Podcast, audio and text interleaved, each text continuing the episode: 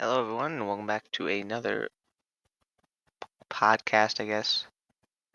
Um, this will be split in- into two parts because I need both a quote and um and regular podcast TPE. Um, so because I believe I get three, three. Th- no, yeah, yeah, yeah. I need, I need to do two. It's fine. It's fine.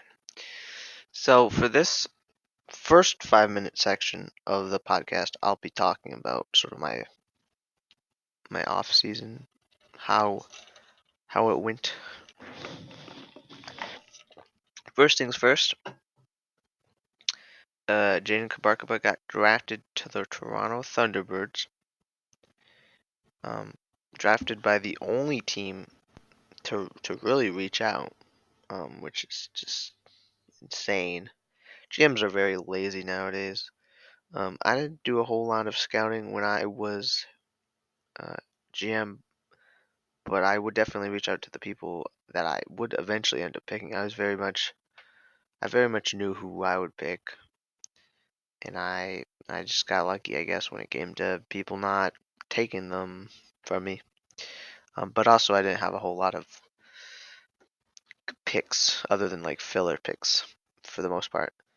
Um, so I didn't have to do a whole lot of scouting uh, throughout my GM career. Like, I don't think I scouted Malik Washington because that's just a no-brainer pick. Uh, truthfully, you don't really need to. I think I may have still sent him a message though. I don't remember. But uh, yeah, I think Woog is a tremendous user. I think he is slowly getting better at being a, a GM slash slash coach slash player. Because uh, you know Teague has become, I would I mean, I co- coveted.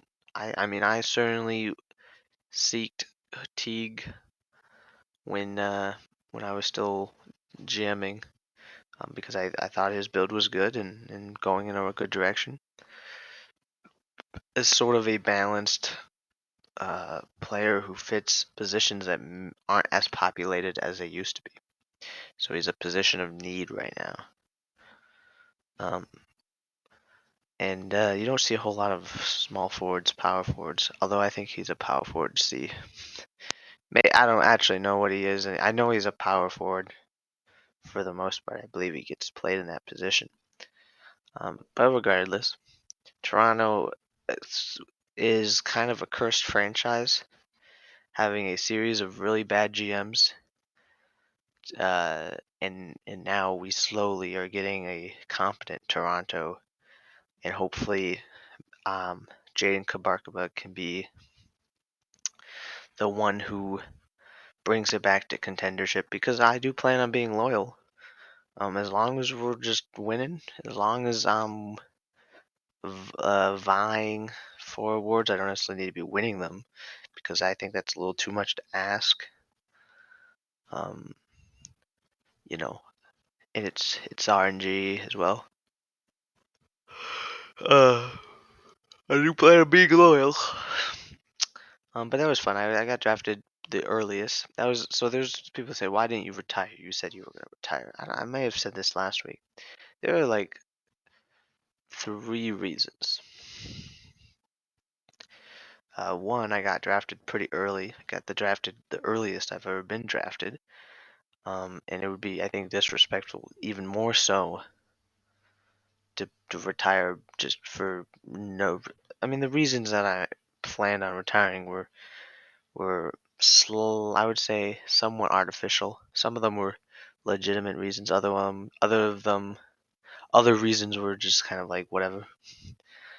Um, but they were reasons. It's not like they were completely invalid. Um,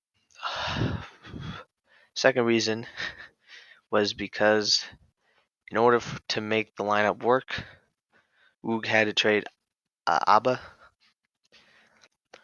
um, which essentially means that he traded Abba just to get me, which with the rivalry there is a massive dub for me.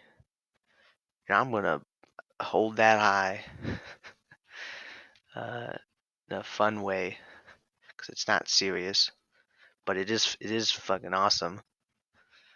Uh, being me, very petty. Um, there's also a very petty reason. Uh, I got picked before Glock. He talks a lot of shit in chat, and I got picked before him, and he he fell. He fell. He still will be good though. Uh, but that'll be that for this quote. This quote was discussing my off season. Um, if you want, you can go watch, listen to other podcasts, unless you watched, uh, listen to that first. Um, thank you for watching.